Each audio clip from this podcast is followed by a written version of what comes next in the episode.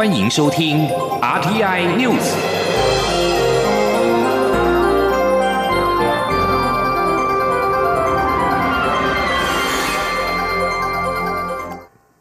各位好，我是主播王玉伟，欢迎收听这节央广主播台提供给您的 RTI News 新闻。首先带您关注。美国与中国的高层面对面会谈，十八号在阿拉斯加登场。美国表示，中国的行为已经破坏基于国际规范的全球秩序。为了朋友，美国会挺身而出。而我行政院长苏贞昌今天对此表示，中国近年来的作为不但干扰区域和平，也让世界各民主国家担心。因此，美国不但要求中国克制，而且结盟自由民主价值相同的国家，共同为维护世界和平、区域稳定做出努力。美国国务卿布林肯与白宫国家安全顾问苏利文在台北时间今天上午五点，与阿拉斯加与中共中央外事工作委员会办公室主任杨洁篪、外交部长王毅展开会谈。苏利文在会谈一开始就表明，美国无意寻求冲突，但欢迎激烈的竞争。美国永远会为国家规原则、人民和朋友挺身而出。布林肯明确表表示指出，美方严重关切的一些问题，包括了中国在新疆、香港、台湾的举动，以及中国对美国及其盟国发动的网络攻击。而对此，王毅发表了冗长的回应，指控美国利用其军事力量和财政霸权压迫其他国家。他重申，新疆、香港及台湾都是中国不可分割的领土，中国坚定反对美国干预内政。杨洁篪则是指出，美国应该放弃冷战意识与对峙。这次会谈，美中双方说好开场声明只有短短的两分钟，但是最后变成超过一个小时。美国官员批评中方代表借此哗众取宠，违反礼节。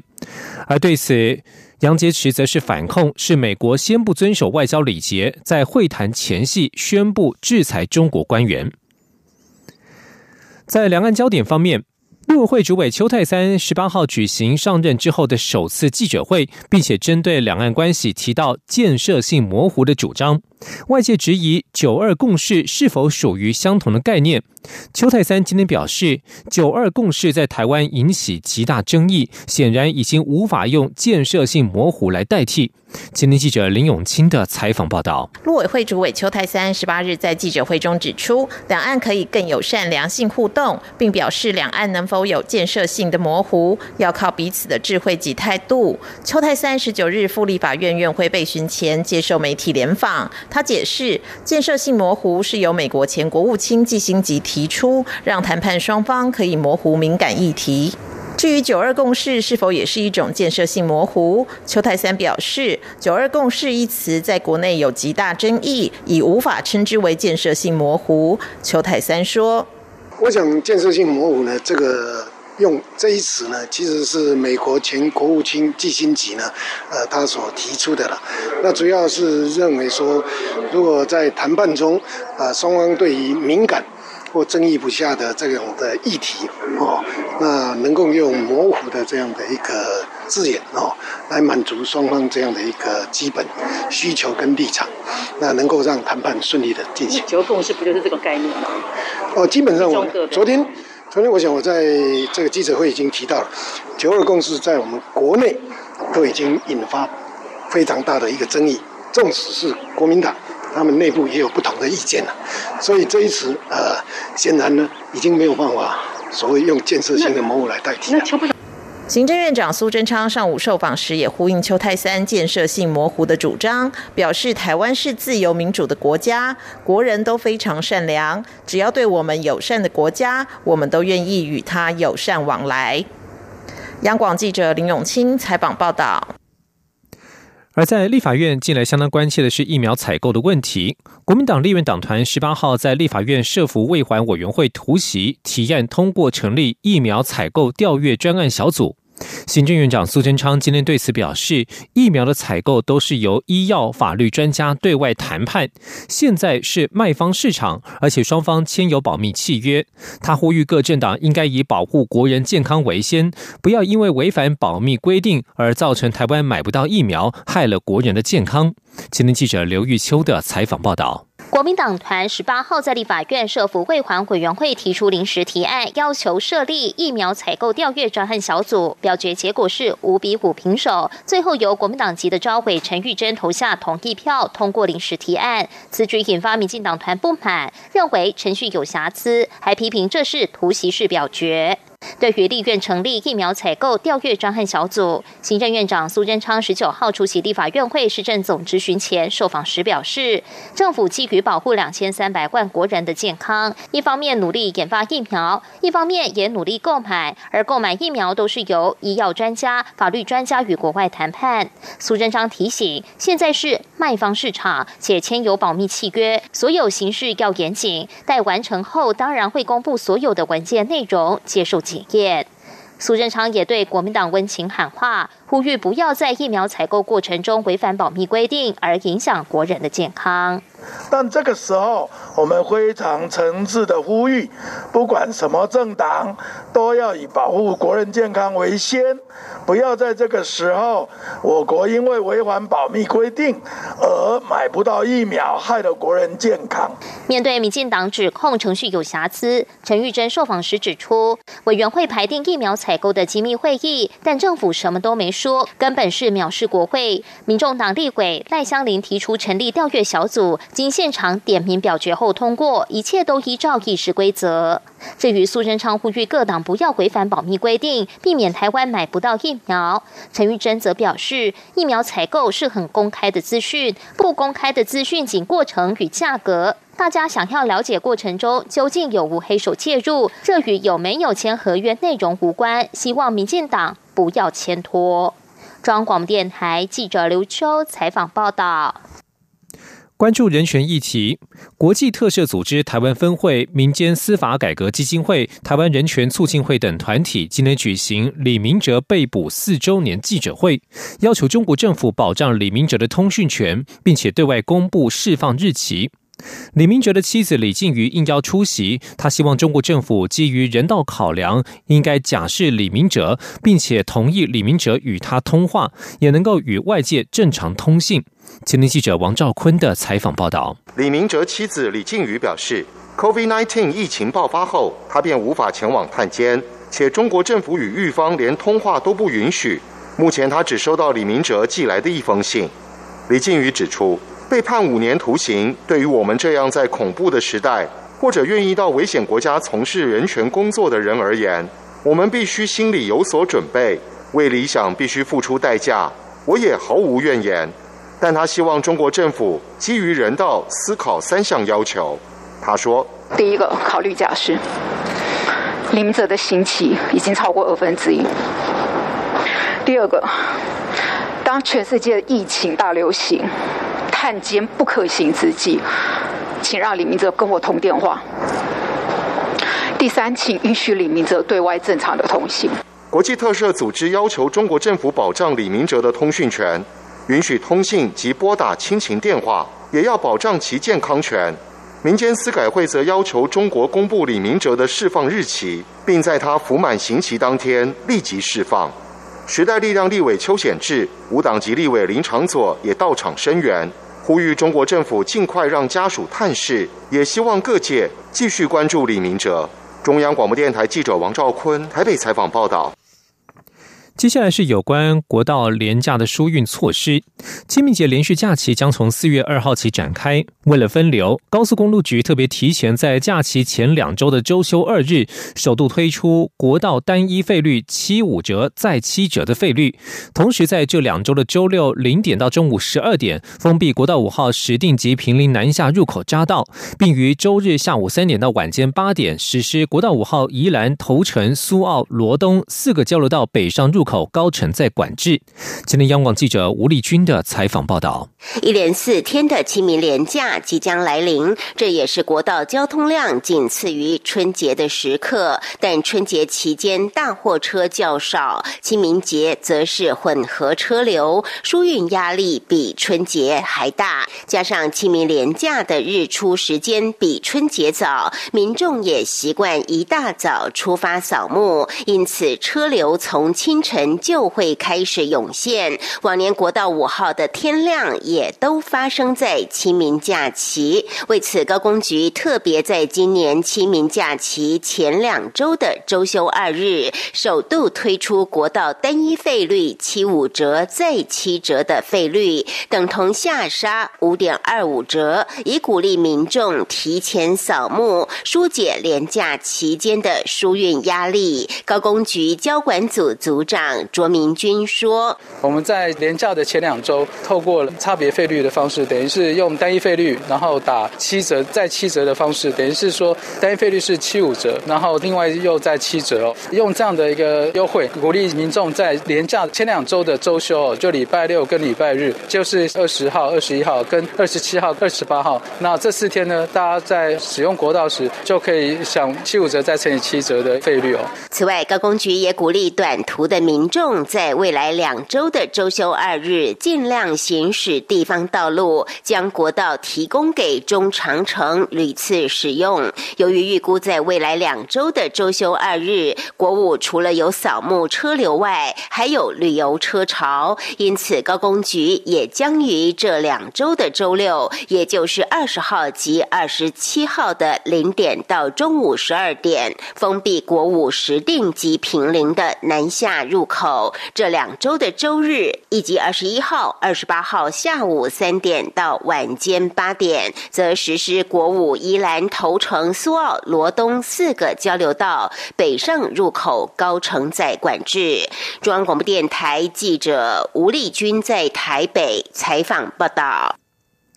关心国际消息。欧盟药品管理局十八号表示，阿斯特捷利康所生产的 COVID-19 A Z 疫苗是安全有效，而且和更高的血栓风险无关。之后，欧洲主要国家表示，他们将会恢复对这一支 A Z 疫苗的接种工作。世界卫生组织与英国卫生监管当局都已经表示，A Z 疫苗是安全的，而且对几个正面临确诊病例升高的国家来说，不接种疫苗的风险反而更高。欧盟药品管理局执行主任库克十八号表示，疫苗和血栓的总体风险上升无关。然而，他们也无法确切排除血栓事件和疫苗之间的关联。在欧盟药品管理局发表声明之后，包括了德国、法国、西班牙、意大利、荷兰、葡萄牙、立陶宛、拉脱维亚、斯洛维尼亚和保加利利亚都表示，他们将很快恢复接种 A Z 疫苗。而根据法新社的最新统计数据，截至十八号为止，全球已经有超过四亿人接种了 COVID-19 疫苗。在国际间的疫情方面，法国在十八号成为最新一个加强防疫限制的国家，宣布对巴黎和其他几个地区实施一个月的有限封城，试图击退第三波疫情感染。在国际关系方面，美国总统拜登十七号称俄罗斯总统普京为刽子手，引发这两个前冷战时期敌国数十年以来最严重的外交危机。普京在十八号回向拜登说：“你在说你自己。”他的发言人也指责拜登无意改善双边关系。不过，普京仍然在十八号邀请拜登举行视讯会议。拜登在十七号接受美国 ABC News 访问时表示，普京在去年美国总统大选试图让自己落选，将为此付出代价。还表示，他认为普京是刽子手。普京十八号在电视上针对拜登的发言表示：“我们总在对方身上见到自己的特质，以为他跟我们一样。不过，普京说，莫斯科不会和华府断绝关系，但是会在有利于俄罗斯的条件之下和美国合作。”莫斯科十七号当晚便召回驻美国大使紧急咨询，就在俄罗斯近年外交史上从未见过。不过，俄罗斯总统普京也在十八号邀请美国总统拜登举行视讯会议。普京说，这将会是一场公开的直接讨论，符合俄罗斯和美国人民的利益。以上新闻由王玉伟编辑播报，稍后请继续收听央广午间新闻。大家好，我是中央流行疫情指挥中心专家咨询小组委员李炳云医师。武汉肺炎是透过飞沫传染，佩戴口罩能够有效降低传染风险。尤其在出入医疗院所时，请国人务必落实防疫措施，请全程佩戴口罩，避免飞沫传染。使用过的口罩请妥善丢弃，不造成环境污染。另外提醒大家，出入医疗院所时，随时保持双手清洁，保护自己，不让病毒上升。有政府，请安心。资讯由机关署提供。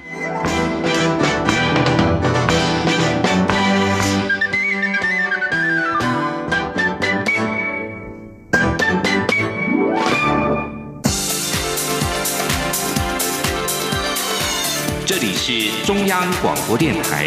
台湾之音，欢迎继续收听新闻。听众朋友您好，我是张顺祥，欢迎您继续收听新闻。在马来西亚把一名北韩公民引渡到美国受审之后，北韩政府在今天宣布跟马来西亚断绝外交关系。北韩外交部透过国营中央通讯社发表声明表示，在三月十七号，马来西亚当局犯下无法原谅的罪行，强制遣送无辜的北韩公民到美国，因此北韩外交部宣布全面断绝跟马来西亚的外交关系。声明当中谴责马来西亚屈服于美国的压力，对北韩采取敌对的举动。北韩男子文哲明，这是因意被控洗钱。马来西亚应美国的引渡要求，而在二零一九年逮捕了文哲明。马来西亚最高法院三号裁定，把文哲明引渡到美国。文哲明和家人住在马来西亚已经十年，从事贸易工作。他在法庭上否认美国联邦调查局的指控。FBI 指控文哲明违反了联合国制裁禁令，从二零一三到二零一八年，透过在新加坡的任职贸易公司洗钱、伪造文件、购买奢侈品，均返北韩。而在北韩的外交部声明当中表示，文哲明在新加坡从事合法对外贸易活动，所谓参与非法洗钱是捏造的。北韩并且警告。美国是这次事件的幕后黑手，将为此付出代价。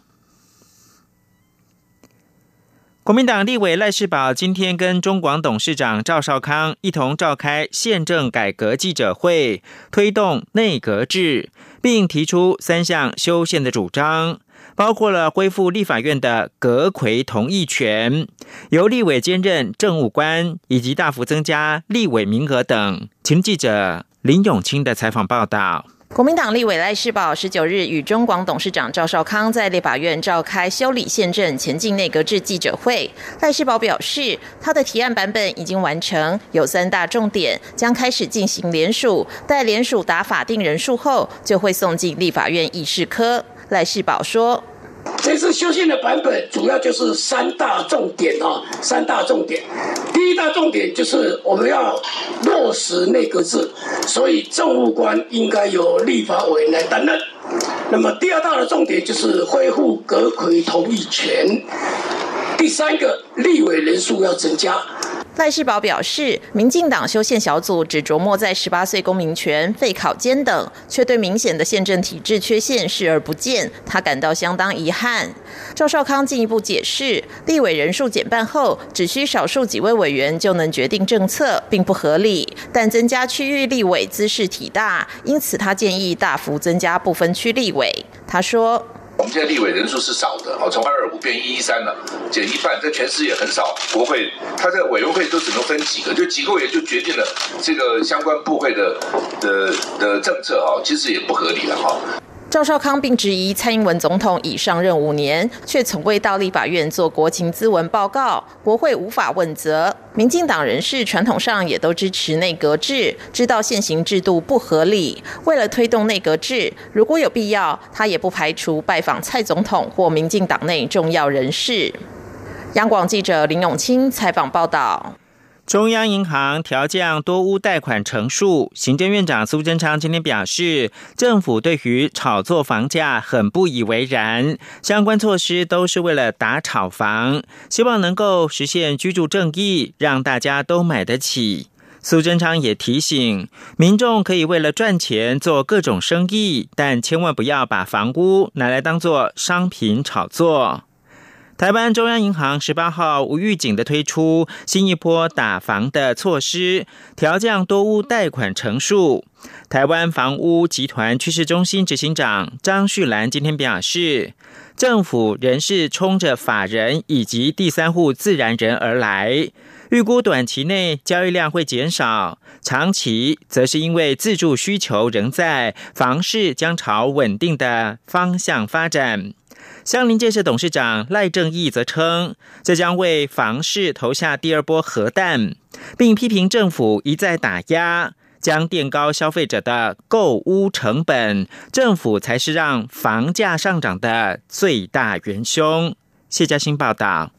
政府自去年下半年起祭出打炒房措施，近期行政院会也通过房地合一税二点零草案，静待立法院审查通过。而台湾中央银行十八号也无预警再推出新的加强房市调控措施，将公司法人购置住宅贷款最高成数降为四成，对高价住宅也降低贷款成数。另外，购置第三户贷款最高成数则由六成降至五点五成。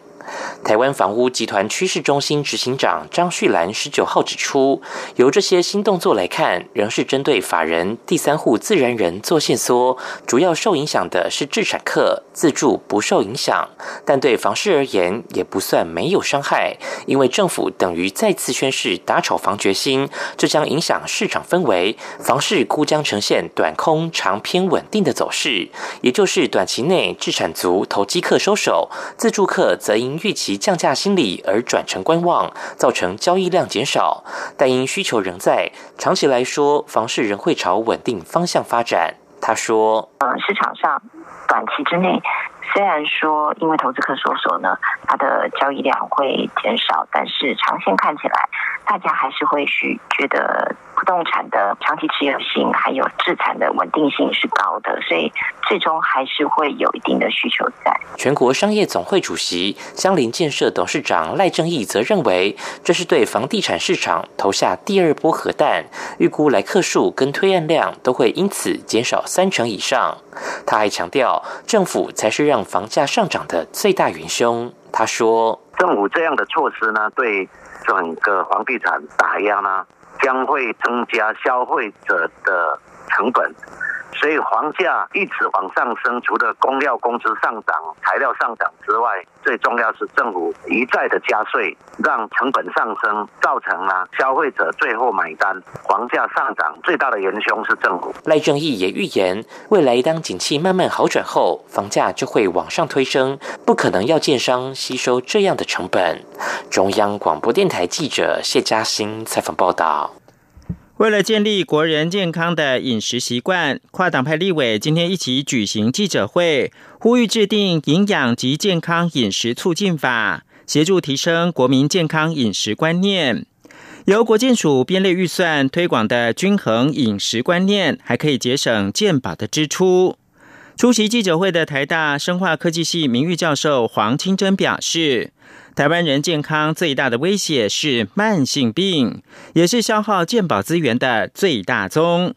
正值壮年的社会中间，若罹患了慢性病，对家庭、工作都是很大打击。可见，建立健康的饮食是国家发展的重点。无论在任何族群，女性都是无可忽视的重要力量，但她们的声音却未必能够受到重视。由独立策展人比勇伊斯马哈丹策划的女性团结联合特展，便借由三位台湾原住民女性从自身的经历、生命记忆及文化革命的创作，展现女性对于性别、自身文化跟环境等议题的看法。记者张昭伦报道。原民会原住民族文化发展中心今年度第一场主题展览“女性团结，接受转向扩张”联合特展二十号登场。策展人比用伊斯马哈丹展现企图心，希望让艺术家、策展人及观者重新由不同的角度创造台湾原住民当代艺术更多的对话与想象空间。比用受访指出，展览全名为“团结”，并不是指女性团结一起做一件什么事情。而是在多数原住民族群中，女性的声音往往未被重视，但她们面对环境议题、爆发风灾后的部落未来，同样有自己的看法。因此，他特别邀请艺术家阿楞鲁鲁安、米勒马法流、阿鲁瓦伊高马干的创作，通过属于女性艺术家的价值、方法与知识，用创作来展现对事物的观点，启动另类的文化与团结，进而产生共鸣。比用说。在公共事务上面，女性是没有没有办法在公平台上面发言，凡是在回到家里的时候，女性都会聚在一起，部落妇女们都会聚在一起讨论他们的想法。可是讨论完之后呢，也没有人在意啊。我想要透过这位三位艺术家来回应这件事情，那透过他们的作品，呃，去表达他们对于这件事情的看法。